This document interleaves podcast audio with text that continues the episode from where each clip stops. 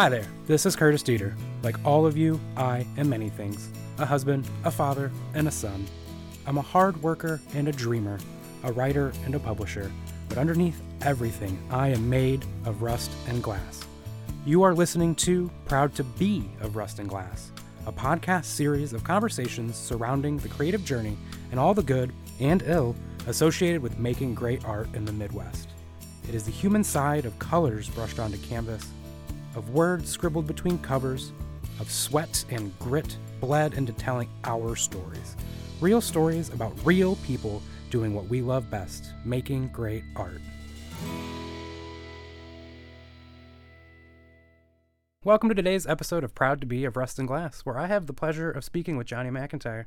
Jonie is Lucas County's first ever female poet laureate and one of Northwest Ohio's hardest working poets. And if you ask me, she's a darn good poetry editor, too. Jonie, it's so great to have you. Thanks for taking the time to talk today. Hey, it's great to be here. Thank you. Thanks for having me. I think the first time I met you was actually at a workshop in Point Place for Ode to the Zip Code, which is a yearly contest that Fair Yeah. Housing Center puts on. That's right. That was, I think, five years ago, maybe? Yes, the in BC before COVID. Oh yeah. Yeah. Oh yeah. And I'm Mhm. not really sure how I even found my way there to be honest with you, but I was there. Yeah. Uh, I'm not much of a poet, but you were able to inspire me to submit to a poetry contest, the first one and only one I've ever submitted to. yeah. And we've both really come a long way since then, haven't we? Uh, You know, one of the other participants in that writing workshop was one of the winners that year. Okay. So, So writing workshops feather- work. You yeah. have that feather right. in your hat. That's right. That's I- right. You had to have some part in that. I know. I Yeah, know. We were we were all sort of lost at the beginning, and you were able to help us all walk through all that stuff. So, Ode to the Zip Code, for those that don't know, is a contest that the Fair Housing Center does every year, and you create a five-line poem. With each line having the number of words that are in your zip code. right. So mine is Maumee four three five three seven. Ooh, Uh, nice. So I write a lot about the Maumee River and the Village Idiot and things like that because that's what comes to mind. I've lived in Maumee for a short amount of time, but some of the things these these these poets and you know young poets too Yes. come up with for their zip codes are incredible. Yeah. Yeah, there's some there's real power to giving words to the places that we live. So much of our identity is built around where we've grown up. The the beauty of those ode to the zip codes is that they can be so quick. It gives you all of the thoughtfulness of poetry, thinking about words, mm-hmm, being very mm-hmm. precise, but also talking about your neighborhood and who you are in it. And actually, next year I'm I'm hoping to do a larger project that talks gets into more poetry about place and ultimately hopefully involves some poetry tours in different neighborhoods. So, mm, I can't wait to see that. It really forces you to stop and, and think critically about where you live Mm-hmm. and see it sort of through a different lens than maybe you would on a day to day basis, doesn't Mm-hmm. it? While I mainly want to focus on the poetry work you do in the community, I want to also learn a little bit more about you as a poet. How did poetry find you? I have a literary sort of family. My mother has always um, been a writer. She she did uh, short story writing mostly. Um, she got undergraduate fine arts degree from Bowling Green, and actually she went back to college when I went to college. So, but you know, and my dad always read to us. Like we just always had books. It's it's weird to me to walk into a house that doesn't have books, even in a digital age feels strange. It mm-hmm. feels somehow mm-hmm. a little cold or something. So I grew up with with books around all the time. I think one of my first memories that that I thought poetry is something special was my dad reading Alice in Wonderland to me. And you know, you get to the Jabberwocky and you get to some of these different portions where like in the Jabberwocky there are non-words how how incredible how incredible to write a story that's made up of words that are not words but i you can understand it. Mm-hmm. So you know that's what i love about poetry is how language is capacitive. It can it can involve everything and we can convey so much in the sounds of and the specificity of and then also sort of the non-specificity. You know i can say red but that could mean you know to to read words on a page, or it could be a color, or it could be the the way that language can go in different directions, and we can use that to express anything. I think that's gorgeous. I think it's wonderful. So that was it. You know, I, I was kind of hooked with the play that you can have with words. Oh yeah, and then the complexity of the the English language, and then the simplicity of it at the same time. Right. And it's just it's it's one of those things that's it's endless, it's bountiful, it's so much fun to play with. Yeah. How have you sort of changed as a person as as you've evolved as a poet? Because I'm still growing up, you know. Aren't we all? Aren't we all right? Hopefully Um, not too fast. not either. sure what I'm going to do when I'm a grown up. Um, I think that I am still. I feel like I'm in high school as a writer. Okay. I, I've I've I've learned my basics and stuff like that, but I'm still learning and I'm still trying to find out how to not wait until the last minute. How um how Easier not said than done. yeah, right. Like how not to try to rush toward things, how to pace myself better. I love the creativity, but I'm terrible at the practice. So that's that's something that I need to work on. And the other challenge that I find is that writers aren't just writers, right? You can you can ha- inhabit these different roles. So, you know, you have some slightly different roles that you have. You write, but then you also do these other leadership kinds of roles, setting up things like this, platforms for people to talk about arts. That takes some space as well. So, one thing that I find for myself, and I don't know if you find this too, but I really enjoy that. I really enjoy hosting things, and I, I love to see other people writing and getting their work out there and growing, and it's so exciting. And maybe it challenges me a little less than writing my own stuff and I- focusing hard. And I feel that 100%. Oh, yeah. Right. So I find myself filling my day up with, oh, here's this other project and here's this other event. And I want all of those things. Mm-hmm. And then I go, oh, I haven't sent anything out. I haven't, you know, the, the work of a writer, Mm-hmm. the writing part, the editing part, the kind of just slog through. Right. I, I haven't done those. And so that's the other thing that I constantly need to kind of keep myself in check and go, um, are you just filling up your day because it's it's easy reward, you know? Right. Events are like cookies. I, I could eat them all day. Oh, it's yeah. great, you know, but mm, I, I need to like every once in a while get back to try to write a poem a day or, you know, Mm-hmm. have a regular practice.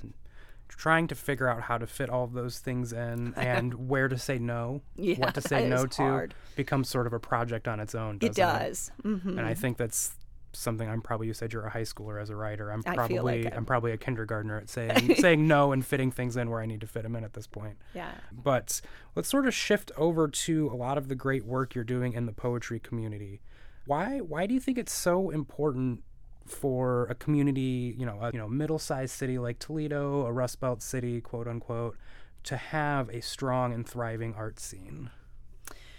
Well, I think it goes back to the identity thing, right? So that whole concept of poem poems about place, but it's not just poems. I mean, any kind of artwork is an expression of ourselves, or an expression of our, our sense of identity and, and how we fit into the rest of the world. You know, Rust Belt cities, Midwest cities are ultimately a collaborative effort. You know, Absolutely. I mean, when there, we are very fortunate in Toledo to have some of the businesses here that we mm-hmm. that we do have, but we all know in the Rust Belt, businesses come and go, and the the people who are left behind need to be able to support each other in the ways that we need to to survive.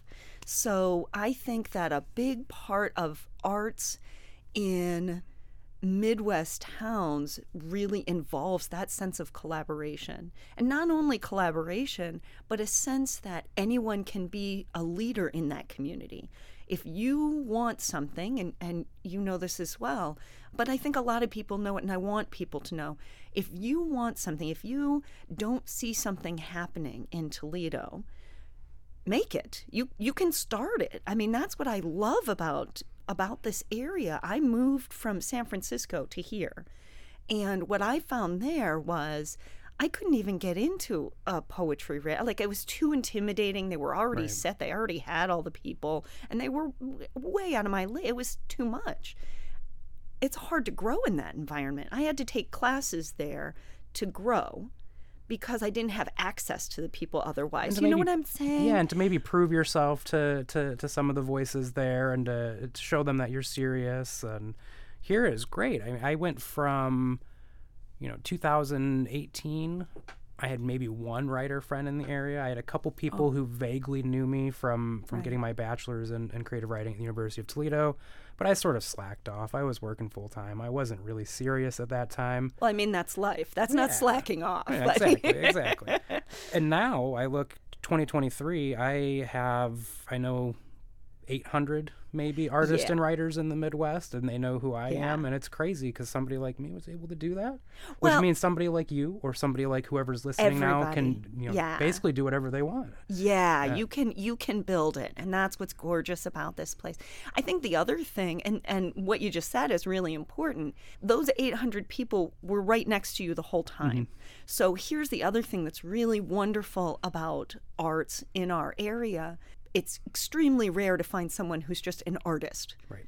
and and makes money at it and that's their full-time job that's rare now i would love for that to be an option for more people and and you know the ohio arts council um, the arts commission of greater toledo where they have grants I encourage people to go for it. Okay. You're not going to lose anything by trying. So go for the grants so that you can do these projects. But people around you who are union workers, who are, you know, wait staff, who are garbage collectors, a- any kind of thing, stay at home parents, at every level, there are artists. They might not call themselves that, Right. but they care about something, they focus on it, they work on it, and it excites them to their core. That's art. So it's all around us. We just need to find these ways of reaching out and, and letting ourselves explore that side of who we are and, and see that in each other. Absolutely. I think you touched on something really important too about a lot of, especially in the Toledo area. I've seen it a lot in other Midwest cities that we sort of have ties with now, where we're all doing so many different things, where a lot of us are are moving different pieces of our lives out of the way so that we can do our passion, so that we can make mm-hmm. our art. And there are times when it gets very difficult. Life gets complicated, Life as we all know. Do you have any experience or any advice for anyone who has maybe found themselves in maybe a difficult place in life, has sort of lost sight of their art? You know, have has that ever happened to you, and how have you gotten Oh, sort of back on track? Yeah. You know, n- nothing will take your hobbies away from you like kids. We love our kids, but Uh, no, it's no, very, no, very. It's true. a, it's, a, it's a wonderful trade-off, but but it does change your timeline and and uh, change your focus a little bit, and, and rightly so. I think the biggest and most important thing is patience with yourself. I think we we get in our heads that we have to be perfect at things. You know, um, sometimes what what we consume, either through media or just in a general sense, we consume these things that are that are polished, perfect little packets of artistry and stuff. You know, whatever. Somebody has a, a TikTok and it's the perfect little thing, and you go, there were like ten hours of editing and practicing and to, to get this tiny clip. And we don't know that when we watch it. We just watch it and think everybody else does these amazing things, and they don't. They work really hard and they get to a point and then they edit it down to this, you know? it's like an iceberg, right? It's like an iceberg. There's so much there, and you just see this little tip. Mm-hmm. But it's important to not worry about the end result, just to start. Just anything. I used to I used to work in a corporate office and I had kids and I had there was no time left. There was no focus left. You know, art does take focus and and kind of getting out of your own head a little bit. I mean, it's funny. You have to crawl into your own head to think the things, but you have to get out of your head to see what you want to write Right. about, you know. But if you set tiny goals, you know, if you're like I'm just going to get a journal and I'm going to write. I'm going to fill 2 pages and I'm just going to fill it. And it's not just going to be, you know, lists of things I need to do, which actually is most of my books are a list of things I need to do. But something, something I saw today, taking that moment to just see outside of yourself can lead to little turning points. I think the other thing, and this is really important, is to keep reading. You don't have to read all the time. I, it comes in waves for me. I have attention span sometimes, and other times I have no attention span. But keep reading. It Doesn't have to be huge things. This is why I like poetry. It's a nice little packets. You can read one or two things and just think about it. You can just, read it on the go. You, you can, can, read it in between it. things. There's there's apps, you know. I mean, there's there's all kinds of opportunities. Go to the library, get a random book of poetry out. You don't have to like it, you know. and and just because you don't like something doesn't mean it's better than you are. Uh, you know, here's the other thing. It's not just dead guys who rhyme. You know, it, it can be all kinds of things. Poetry really comes to us um, through the radio, it comes through podcasts, it comes through all different kinds of media. So, you know, you have to kind of let yourself have an open ear to things, but it doesn't have to be a lot. It can be just a little bit every day to have that sense of self. And and that's what it really comes back to is, you know, art also gives us a sense of identity. When I was working and when I had the kids, it was really hard to feel like I had any edge that was my own. It was, I'm an extension of these children. Right. I'm an extension of this workplace. That's what I do all day long. And I think it's really important, even for non artists, to find that space for yourself, yeah. too, so that you can still feel like your own human being right. from time to time. Right. It's not it often, is a room but, of one's own. Mm. Even if it's not a physical thing, it has to be an emotional thing. You have to have some right. space that's like yours. Yeah, I think that's vitally important for for our own sanity, for our own self identity. Mm-hmm. So one of the things that I wanted to ask you about, as poet laureate, you're doing all kinds of stuff to bolster and improve the vitality of the Lucas County poetry scene what sort of like big picture ideas, plans do you have uh, for Lucas County? Well, I will tell you, I think that I find that things grow best when you have many small things. Okay. So I'm a little tricky about about my my plans in the sense that first of all, I want um, Toledo area, the Lucas County area, to get small pieces of attention over time right? So, you know, we're going to have Ohio Poetry Association involvement a little bit more Fantastic. in the area. They do great work. Yes. We're going to have a continuation of some writing workshops, the writers workshop series that have been going on through the Toledo Lucas County Public Library. That will continue and I'd like to actually expand that in the next couple of years. Um, I think that's a, a, a, program that we can send into schools and we can send into some different areas so everybody has access to, to some writing workshops. And, you know, continuing to talk uh, about poems about place. And so there are some projects specifically around that, but we can work on that later. Um, another thing that I think is really, really, really important is to support the structures we already have.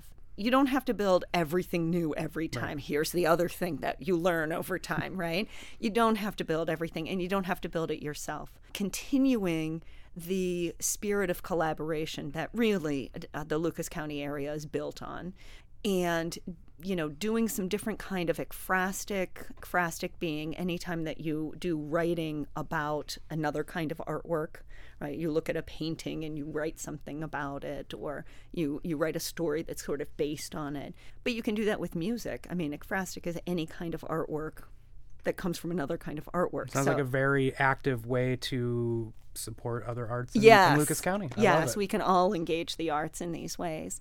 Yeah, there's there's a lot of stuff to do, and and then just continuing to bring other poets to Toledo, quietly, quietly.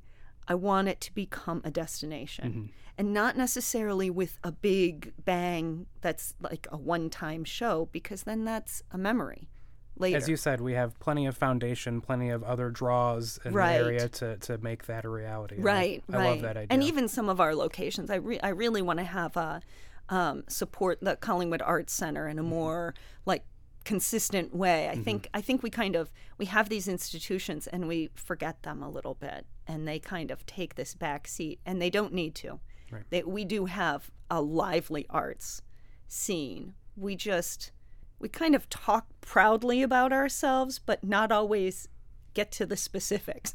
Here's where you need to be. Mm-hmm. Here, everybody show up. Mm-hmm. We show up for each other, but it takes a minute mm-hmm. sometimes. So, you know. It does, absolutely. Yeah. So, rumor has it you might have some poetry to share with us today.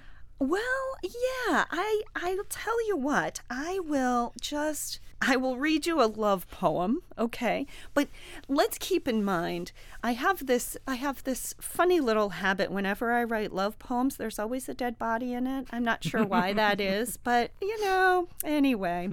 Um, so uh, this this one is called The Devil Loves Arithmetic. And it's actually the first poem in my chapbook called Semi Domesticated, which is out through Sheila-Na-Gig editions. The Devil Loves Arithmetic. My love, you should know that I have already calculated the life insurance if you died.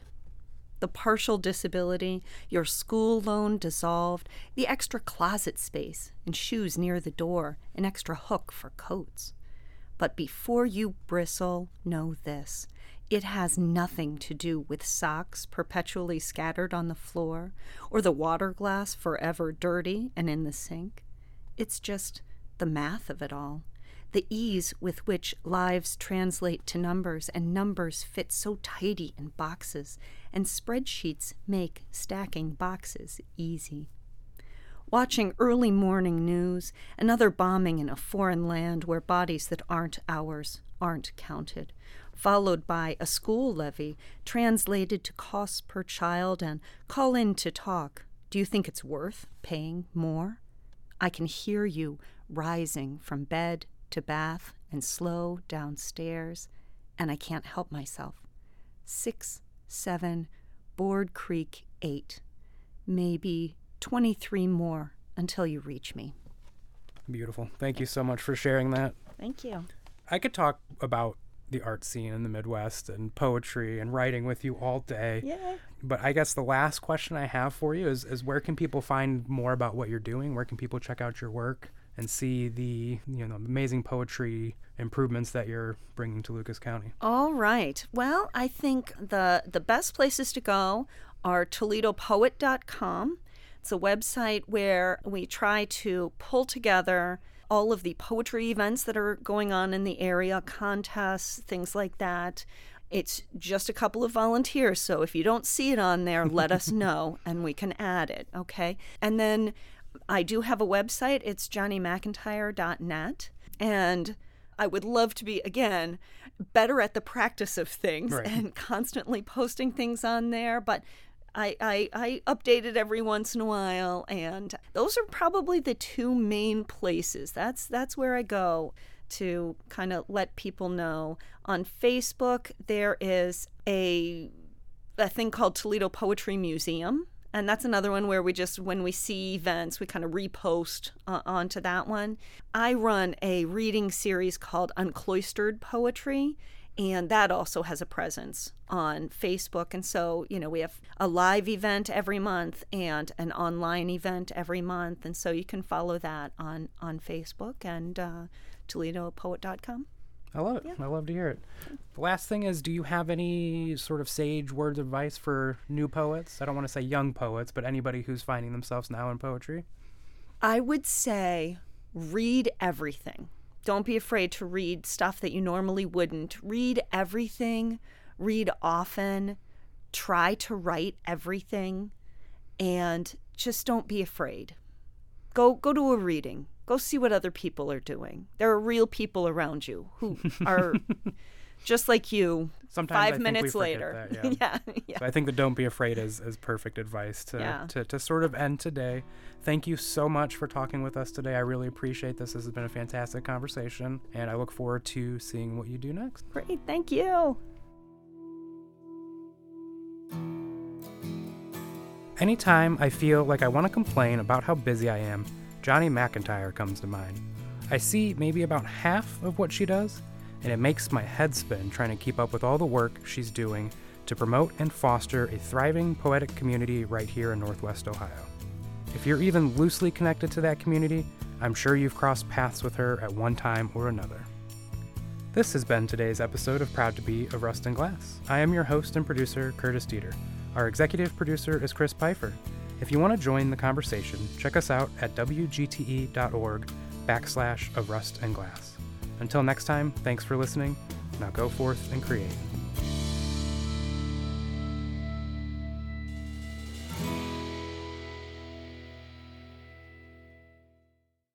WGTE. Voices around us. WGTE is supported in part by American Rescue Plan Act funds allocated by the City of Toledo and the Lucas County Commissioners and administered by the Arts Commission.